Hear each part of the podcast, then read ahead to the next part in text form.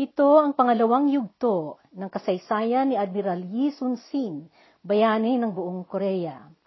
Sa nakaraang yugto, pagkatapos ng bakbakan ng mga armada ng Koreano laban sa armada ng Hapon sa Jeokginpo, bumalik sina Admiral Yi sa siyudad ng Yeosu sa timog na bahagi ng Jeolla. Sumunod ang labanan sa Satyon. Nangyari ito noong ikawalo ng Hulyo, 1572, 1592 sa kalendaryong Gregoriano o ikadalawamputsyam ng Mayo sa kalendaryong lunar. Ang siyudad ng Sachon ay siyudad sa probinsya ng bandang timog na bahagi ng Gyeongsang. Nakatanggap si Yi ng balita mula kay Won Gyun na nagsasabi na naroroon ng mga Hapon sa siyudad ng Sachon at sa paligid nito. Nag-alala si Yi at baka lusubin ng mga Hapon ang siyudad ng Yeosu sa probinsya ng Timog ng Jeolla. Naglayag si Yi na kasama ang 28 bapor na pandigmaan at nakipagtagpo siya kay Won Gyun sa Noryang, na lugar sa probinsya ng Gyeongsang o Gyeongsang Namdo. Binilin ni Yi si Won Gyun na tipunin niya ang mga mandirigma na natitira o mga naihiwalay sa mga kasama nila pagkaraan ng digmaan Pagkatapos nito, tumuloy sila sa Sachon. Pinag-aralan ni Yi ang nasabing lugar. May malaking talampas na nakausling nakatuon sa syudad at natanaw niya na marami ang mga sundalong Hapon na naroroon. Labindalawa ang malalaking barkong pandirigma ang nasa puerto. Marami pang nakasunod na mas maliliit na bapor. Alam ni Yi na hindi siya maaring sumalakay dahil maaring patuunan sila ng mga Hapon ng kanilang mga sandatang arkebus mula sa talampas. Ginusto niyang maisaganap ang bakbakan sa gitna ng dagat upang sa ganoon ay mayroon siyang espasyong mapagmamaniobrahan. At upang maakit niya ang mga Hapon na pumunta sa gitna ng dagat, pinagatras niya ang kanyang mga bapor. Subalit sa mga sandaling iyon, wala siyang kamalay-malay na nag-oobserba na sa kanilang mga galaw ang kumander ng Hapon. Nagbilin ang kumander ng mga Hapon sa mga kapitan ng barko nila na kuhanin nila ang mga bahagi ng armada nila na nasa Satyon. Noong nakitang umatras ang mga bapor na Koreano, binili ng kumander ng Hapon na salakayin nila ang mga Koreano. Kumagat ang mga Hapon sa patibong ni Yi sa kanila. Ito ang kauna-unahang labanan ng armada ni Yi na ginamit niya ang kanyang mga bapor na gyobokson o kobukson. Ang bapor na ito ay tinatagurian ding turtle ship o bapor na pagong. Ang bapor na ito ay sumusukat ng isang daan hanggang isang daan at dalawampung talampakan o kaya tatlumpu hanggang tatlumput pitong metro ang haba. Maihahalin tulad ito na parang bapor na naipatong sa isa pang bapor na panoksyon. Ang itsura. Mayroon ding nakapatong sa nguso ng gyobokson na ulo ng dragon mayroon siyang pinakabungangan na doon lumalabas ang usok na asupre na siyang nang tatakip sa uwang doon at nang hindi makikita mula sa labas ang mga galaw sa loob ng bapor. Makapal ang usok kung kaya hindi nakikita ng nakakalapit na mga kalaban ang looban ng pabukson. Mayroong malaking angkla sa harapang bukana ng gibukson. Sa ibaba nito, may kahoy na siyang pinapkapronta at ito ang ginagamit ng kubukson na pangbangga sa bapor ng kaaway. Sa magkabila ang tagiliran, mayroon itong sampung sagwan at labing isang butas para sa mga kanyon. Meron ding isa pang butas na pangkanyon sa bungangan ng dragon, dalawa sa harap at dalawa rin sa likod. Ang takip nito ay napatag na bakal na nataniman ng mga matutulis na espiga na parang pako. Ito ang pahina ng loob ng mga Hapon na mangbihag sa mga bopor ng Koreano at nang maglaban sila ng mano-mano. Karaniwan noon na mula limampo hanggang anim na po ang kabuuan ng mga marino na nasa Gibukson na nagpapaputok ng mga kanyon. Hanggang pitumpo naman ang mga tagasagwan, at meron ding isa noon na gumaganap na kapitan na tagagabay. Malapit nang magtakip silim, noong nakarating ang mga bapor ng Koreano sa pwesto na sinundan ng mga bapor ng Hapon. Ganoon pa man, biglaan na pinabalik ni Yi ang kanyang mga bapor at pinaulanan ng niya ng sibat na may apoy ang mga bapor ng Hapon.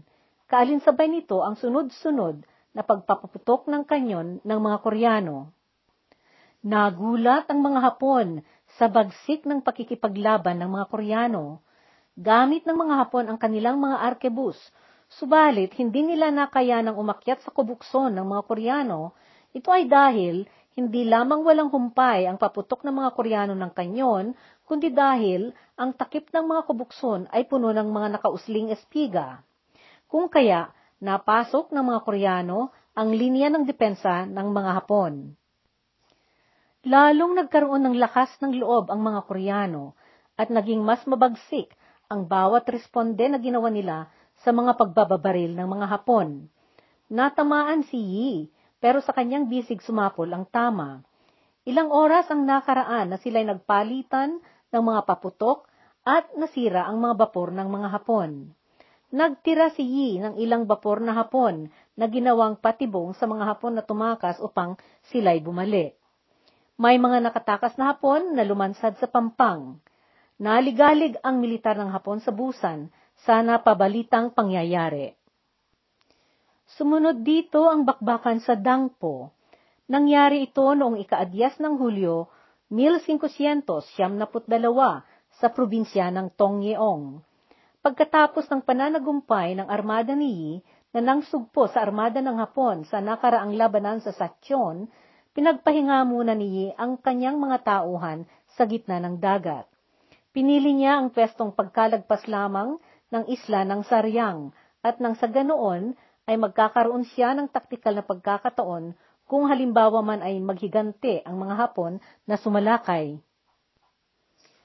Sa sumunod na umaga, ikaadyes ng Hulyo, nakatanggap ng report si Yi na mayroong 21 mga bapor na Hapones na nasa puertong ng Dangpo. Sa mga sandaling iyon, kasalukuyan noon na nanlulusob at nang susunog ang mga Hapon sa looban ng pook Dali-daling pumaroon si Yi, at noong papalapit na sila sa puerto, natanaw niya ang pangunahing bapor ng mga Hapon o iyong kanilang flagship ay nasa gitna ng mga bapor ng armadang Hapon. Pinamunuan mismo ni Yi ang pagsalakay na gamit niya ang pangunahing bapor ng armada ng Korea, ang flagship nila.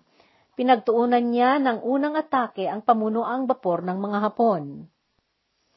Matibay at matatag ang pagkakagawa ng bapor na gyubokson, na parang pagong at nakakaya nitong salpukin ang linya ng depensa ng mga Hapon.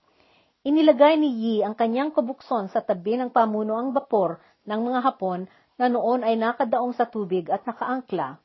Walang nagawa noon ang bapor ng mga Hapon dahil magagaan ang mga pagkakagawa nito kung ihambing sa kubukson ng mga Koreano.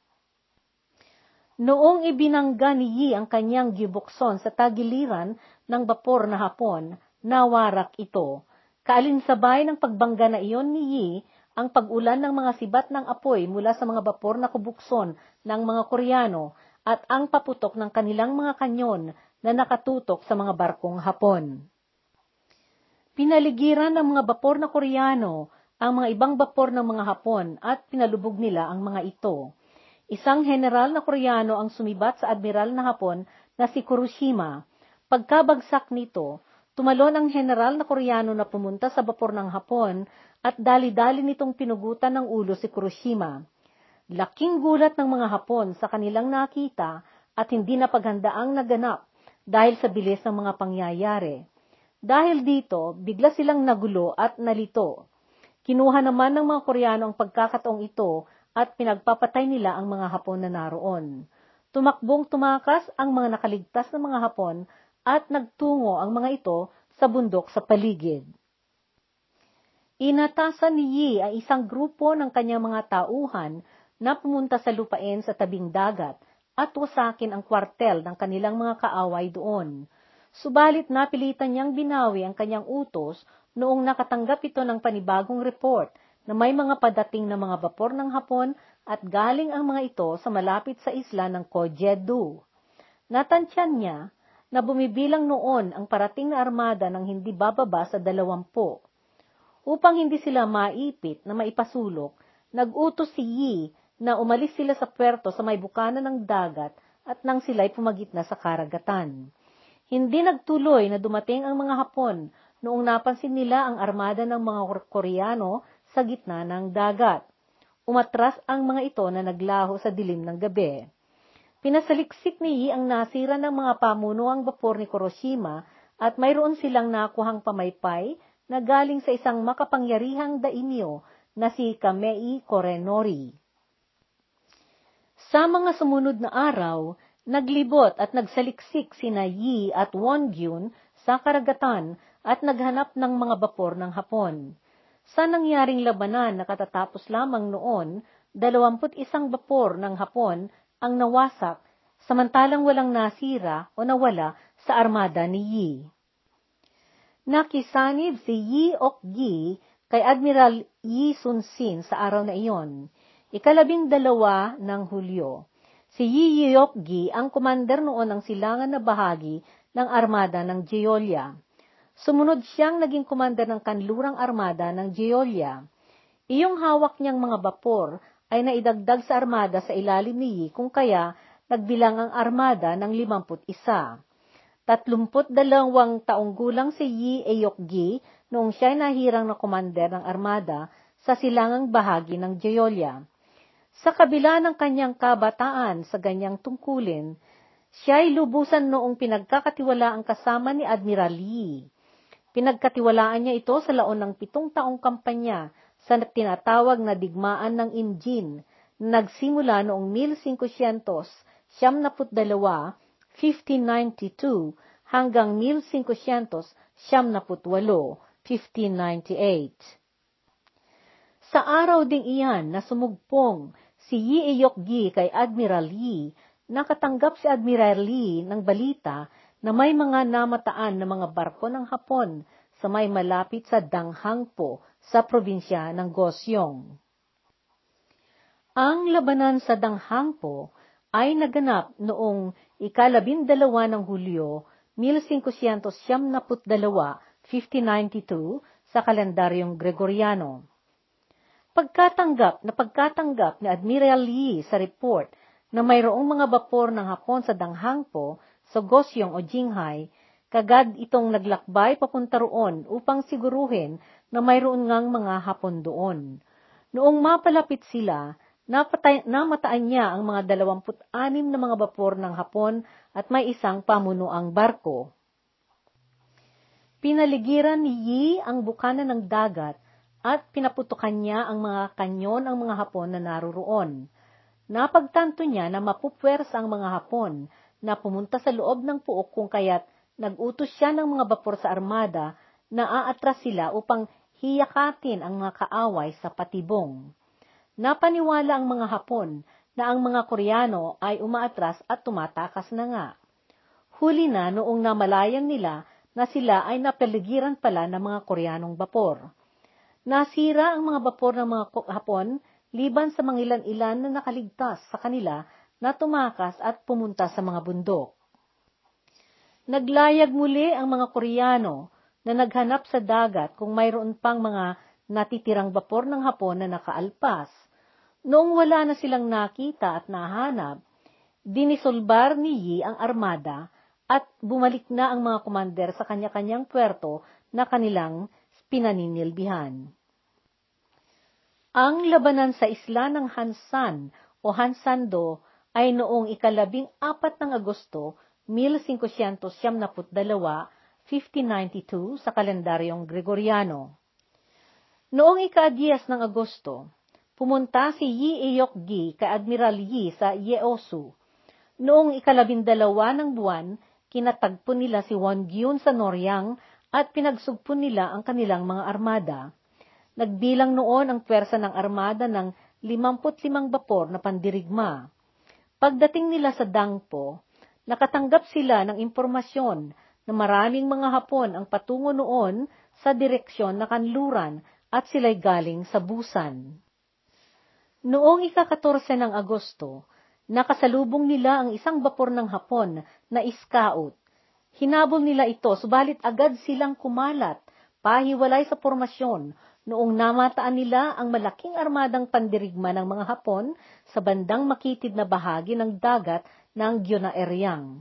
Nagpadala muna si Yi ng isang maliit na grupo upang akitin nito ang armada ng Hapon papuntang gitnang dagat sa malapit sa isla ng Hansando. Nagpwesto si Yi at ang kanyang armada at nagsagawa ng formang U. Pinalagay niya ang mga malalaking mga barkong pandigma sa gitna ng mga mas maliliit na mga bapor sa mga tagiliran nila. Naglaban ang dalawang armada at nasira ang mga bapor ng mga Hapon. Walang kakayanang ipinaglaban ang kanilang mga arkebus sa mga bapor ng mga Koreano. Nagtagal ang kanilang labanan ng maghapon hanggang sa hinabol ng mga Koreano ang mga bapor ng mga Hapon. Bumalik sila sa gitna ng dagat. Labing apat na bapor ng Hapon ang biglang tumakas at nang iwan sa kanilang mga ibang kasama na nakikipaglaban noon sa mga Koreano. Nakatakas din ang daimyo na si Wakizaka Yasuharu na nagpunta sa Gimhae na puok sa probinsya ng Timog na Gyeongsang. Kumalat kaagad ang balita sa Busan tungkol sa pagkakasugpo ng armadang Hapon. Agad na nagpapunta doon ang 42 bapor ang kumander na Hapon na sina Kuki Yoshitaka at Kato Yoshiaki sa puwerta ng Anggolpo dahil inakala nila noon na makakasalubong nila doon ang armada ng mga Koreano sa malapit sa tabing dagat. Natanggap ni Admiral Lee ang balita tungkol sa mga galaw ng mga Hapon kung kaya idiniretso niya ang kanyang armada sa Anggolpo upang harapin niya ang mga Hapon doon. Sa pagkakataong ito, hindi naakit ang mga Hapon na sumunod sa mga Koreano papuntang gitnang dagat. Lumapit ang mga bapor na Koreano sa mga Hapon at pin- pinaulanan nila ang mga ito ng sibat na may apoy at walang tigil na pinaputukan nila ang mga ito ng kanyon. Umatras ang mga Hapon sa looban ng puok at noong nagkaroon sila ng pagkakataon, tumakas ang mga ito na lulan sa kanilang mga maliliit na mga sasakyang pangkaragatan. Parehong nakatakas ang mga kumander na Hapon na sina Kuki at Kato. Samantala, nanatili muna sandali doon si Won Gyun upang tipunin niya lahat ang mga nahuling mga sundalong Hapon na nakulong sa maliit na isla. Subalit napilitan siyang agad-agad na umalis doon noong nakatanggap siya ng impormasyon na may malaking armada ng Hapon na papunta doon. Nagkamali ang nasabing report dahil iyong mga dumating na mga Hapon ay mga mandirigma na nakaligtas sa nakaraang digmaan at nakakayang sumanglad na gamit ang mga balsa na galing sa mga nasira ng mga bapor ng Hapon. Noong ikadalawamput-tatlo ng Agosto, nagutos si Hideyoshi Toyotomi sa commander na si Todo Takatora na patibayin at palakasin niya ang operasyon sa Korea at ihinto ang operasyon ng armada sa Busan. Ang labanan sa Busan ay nangyari noong ikalima ng Oktubre 1572, 1592 batay sa kalendaryong Gregoriano. Pagkatapos na nangyari ang digmaan ng mga armada ng Hapon at Koreano sa Hansando noong nakaraang buwan ng Hulyo, iniba ng mga Hapon ang kanilang estratehiya. Ipinasya nilang mag-deliver ng mas malaking pwersa militar sa lupa at ang supply ay ide-deliver sa dagat at doon sa bandang hilaga o norte na bahagi ng Korea at magmula doon, magpapatuloy silang tumungo sa China. Ang China sa panahong iyon ay nasa pamamalakad at pamumuno ni Emperor Wanli ng dinastiya o lahi ng Ming. Kung hindi mananagumpay itong estratehiya na ito, mapapahirapan, magugutom at magdudusa ang mga tropa ng Hapon na nasa hilagang probinsya ng Joseon. Kung sasalakayin nila ang China, kinakailangan nilang siguruhin ang pagdadaanan ng kanilang supply. Ang alternatibong plano ay ang magpapauna sila ng lupon ng mga mandirigma at supply at idadaan nilang mga ito sa lupa. Subalit, ang rotang ito ay hinarangan ng mga milisyang koreano ng mga uwibyeong. Marami noon ang mga sibilyan na koreano at mga monghe ng Buddha ang nag-organisa ng milisya na nagboluntaryo sa pagsalakay sa mga kwartel ng Hapon. Noong dumating ang kalagitnaan ng Agosto, umatras ang mga militar na Hapon na pinamunuan nina Kato Yoshiaki, Himura at Okamoto mula Hanyang at nagpunta sila sa Gimhae. Kasabay noon, umatras din ang armada nila at pumunta ito sa Busan at doon pinalakas at pinatibay nila ang kanilang posisyon.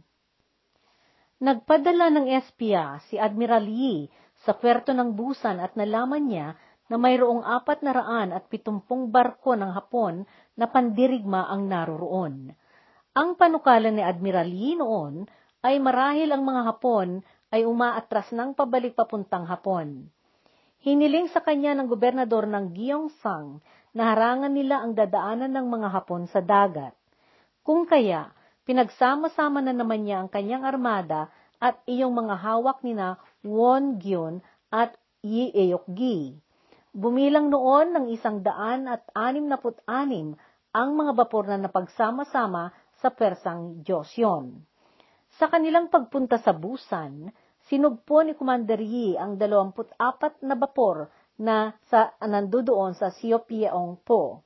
Ilang beses noon na sinugpo ng armadang Koreano na Joseon ang mga armada ng Hapon dahil sa pagkakasanay na ng mga Koreano sa digmaang pandagat at dahil sa kanilang hawak na mga kanyon.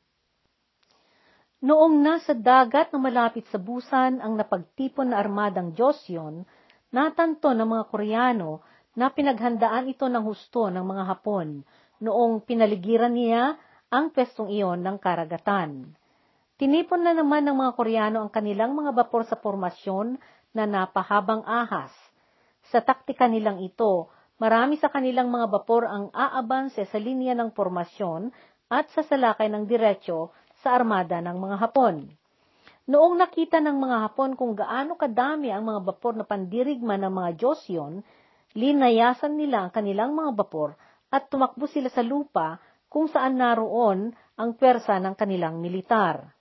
Nagsama ang pwersa militar at armada ng Hapon na sumalakay sa mga bapor ng Joseon mula sa malapit na talampas. Pinaulanan ng mga Joseon ng mga sibat na may apoy ang kanyo at kanyon ang mga bapor ng mga Hapon. Sa kabilang dako, tinugunan ito ng mga Hapon na nasa itaas ng burol sa pamamagitan ng kanilang mga baril na arkebus. Kahit pa nagamit ng mga Hapon ang mga kanyon na nasamsam nila mula sa mga Koreano sa Busan, hindi nila nakayang nasira ang mga bapor ng mga Koreano. Noong natapos ang maghapon na bakbakan na iyon, isang daan at dalawamputwalo ang nasirang bapor ng mga Hapon. Nag-utos na rin noon sa Admiral Lee na umatras na ang Joseon at sa gayon ay nahinto ang labanan. Kahit marami noon ang mga nawasak na bapor ng mga Hapon, hindi pinahabol ni Admiral Lee ang kanilang mga kaaway na tumakas at nakarating sa Pampang. Ito ay dahil naisip ni Admiral Yi na mapapasubo sa mano-mano ang kanyang mga tauhan at alam niya na mano-mano na komprontasyon sa mga Hapon na samurai ang siyang kahinaan ng mga Joseon. Dalubhasa ang mga samurai na Hapon sa pisikal na bakbakan. Gayon din alam niya na hindi lamang sobra na ang pagod ng kanyang mga tauhan, kundi malayong mas nakakahigit ang bilang ng mga samurai sa militar ng Hapon kaysa sa kanila. Hanggang sa puntong iyon, ang pakikipagdigmaan ni Admiral Yi ay gamit niya ang armas at sandata, kanyon at tibay ng kanilang bapor na kanyang ipinapaepekto sa pinakamabisang paraan. Sa parte ng mga Hapon, sila'y umasa sa kanilang mga mandirigmang kabalyero at mga bihasang samurai. Sa nangyaring digmaan sa Busan, nawala ni Admiral Yi ang isa sa kanyang mapagkakatiwalaang general, si General Wuon. Hindi pinasira ni Yi ang lahat ng mga bapor ng mga Hapon. Naisip niya na kapag wala nang magagamit na paglalakbayan ng mga Hapon, makukulong sila sa pampang at maglalakbay sila sa daan. Sa kanilang paglalakbay, dadaan sila sa mga puok na siyang kanilang wawasakin at pagpapatayin nila ang mga Koreanong nakatira sa mga ito. Kung kaya nang iwan siya ng mangilan-ilan at pinatras niya ang armadang Joseon upang manguha sila ng karagdagang supply.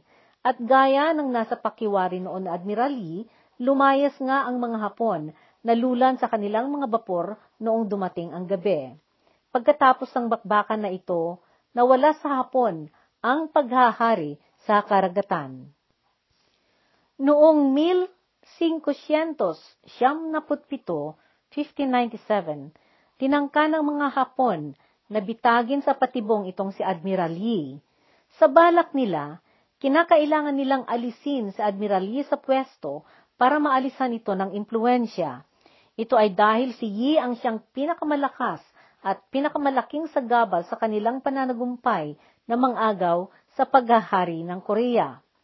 Nagpadala ang mga Hapon ng espya sa korte ng Joseon na siyang ginamit nilang manlinlang at magbigay ng mga palsong impormasyon ng intelihensya sa mga Koreano. Sinukab ng espya na iyon ang mga nasa matataas na posisyon sa militar na Joseon at nagpatibong ito. Ipinarating ng espya sa kanila na may plano ang Hapon na sumalakay sa Joseon at kailangan ni Admiral Lee ang maghanda na tumambang o magsagawa ng ambus sa lugar na nasabi. Inutusan ni General Kim Gyeong-seo si Yi na kailangang magsagawa ito ng ambus. Subalit, tumanggi si Yi dahil malakas ang kanyang suspetsa na patibong iyon. Alam na alam niya ang sinasabing lugar kung saan siya inuutusang pumunta at magsagawa ng ambus. Punong-puno iyon ng mga malalalim na batuhan at hindi matantong mga panganib, kung kaya malakas ang kutob niya na iyon ay taktika ng mga Hapon. Subalit nagalit ng gusto si General Kim sa hindi pagsunod ni Admiral Lee sa kanyang kautusan at inakusahan niya ito na tumatalikod dito sa kanyang katungkulan. Kaalinsabay nito, nagpasya rin ang mga lihim na mga kaaway ni Yi sa korte ng hari. Ito'y mga opisyal na ubod ang inggit sa kanya na nararapat ng palitan si bilang admiral. Kung kaya, pinagmungkahian nila ang hari na kailangang arestuhin si Yi. Dahil dito, naalis si Yi sa posisyon niyang admiral at noong ikaapat ng Marso, siya ay pinaaresto. Dinala si Yi sa Seoul na nakakadena ang kanyang mga kamay at siya ay ibinalanggo. Doon, siya ay pinahirapan at pinagdusa hanggang sa kamuntik na siyang mamatay. Ginusto pa noon ng hari na mapapatay siya, subalit mayroong mga mararangal pa ring tao sa korte na may pagmamalasakit at kumpiyansa kay Yi. Pinamunuan ito ng isang ministro na si Jeong Tak. Kinumbinsi nila ang hari na hayaan niyang mabuhay ito bilang konsiderasyon sa walang lamat niyang serbisyo sa mga nakaraan. Ang pamuno ang ministro noon sa korte na kaibigan ni Yi mula sa kanyang pagkabata, si Yu Seong Ryong, ay nanahimik sa mga panahon na yon na pinaparusahan si Yi sa kulungan. Dumating ang buwan ng Abril at sa unang araw na ito, pinalabas ng pamunuan si Yi sa bilangguan. Binigyan siya ng pagkakataon pa ring manilbihan sa puwersa at siya ay pinabalik sa militar pero bilang isang pinakamababang sundalo. Siya ay napunta sa kamay ng general ng militar na si Guan Yul. Sa mga mata ng mga Koreano noon, ang kanyang demosyon sa ranggo ay isang parusang mas masama pa kaysa pagkakapatay. Ito ay dahil lahat ng mga general at opisyal sa Joseon ay nabubuhay para sa dangal at pangalang kagalang-galang. Gayunpaman, buong kababaang loob na sumunod si Yi at tahimik niyang tinanggap ang kanyang pagkakaparusa at ang pang-aalipusta ng mga nanira sa kanya. Naidagdag sa kanyang pagdurusa na noong ikalabing tatlo ng Abril, isang linggo lamang mula noong siya ay mapalabas sa bilangguan, namatay naman ang kanyang ina. Nanilbihan siyang sundalo sa pinakamababang pwesto at kahit sa kababaan ng posisyon na yon, ginawa niya ang mga trabahong angkop sa posisyong ito sa lubos ng kanyang makakaya. Samantala, nanatili ang paggalang sa kanya ang nakararami sa mga opisyal dahil alam nila na wala siyang ginawang sala o masama. Samantala, noong naalisan na ng impluensya at ranggo si Yi, nagplano na naman ang mga Hapon sa ilalim ng pamunuan ni Hideyoshi. Nagbalak sila ng panibagong pananalakay sa Joseon o Korea. Dito nagtatapos ang pangalawang yugto ng naratibong ito tungkol kay Admiral Yi Sun Sin. Sa pangatlong yugto, malalaman natin ang susunod na kabanata tungkol sa pakay ng Hapon na pag-okupa sa Korea at kung ano ang kahihinatnan ni Yi.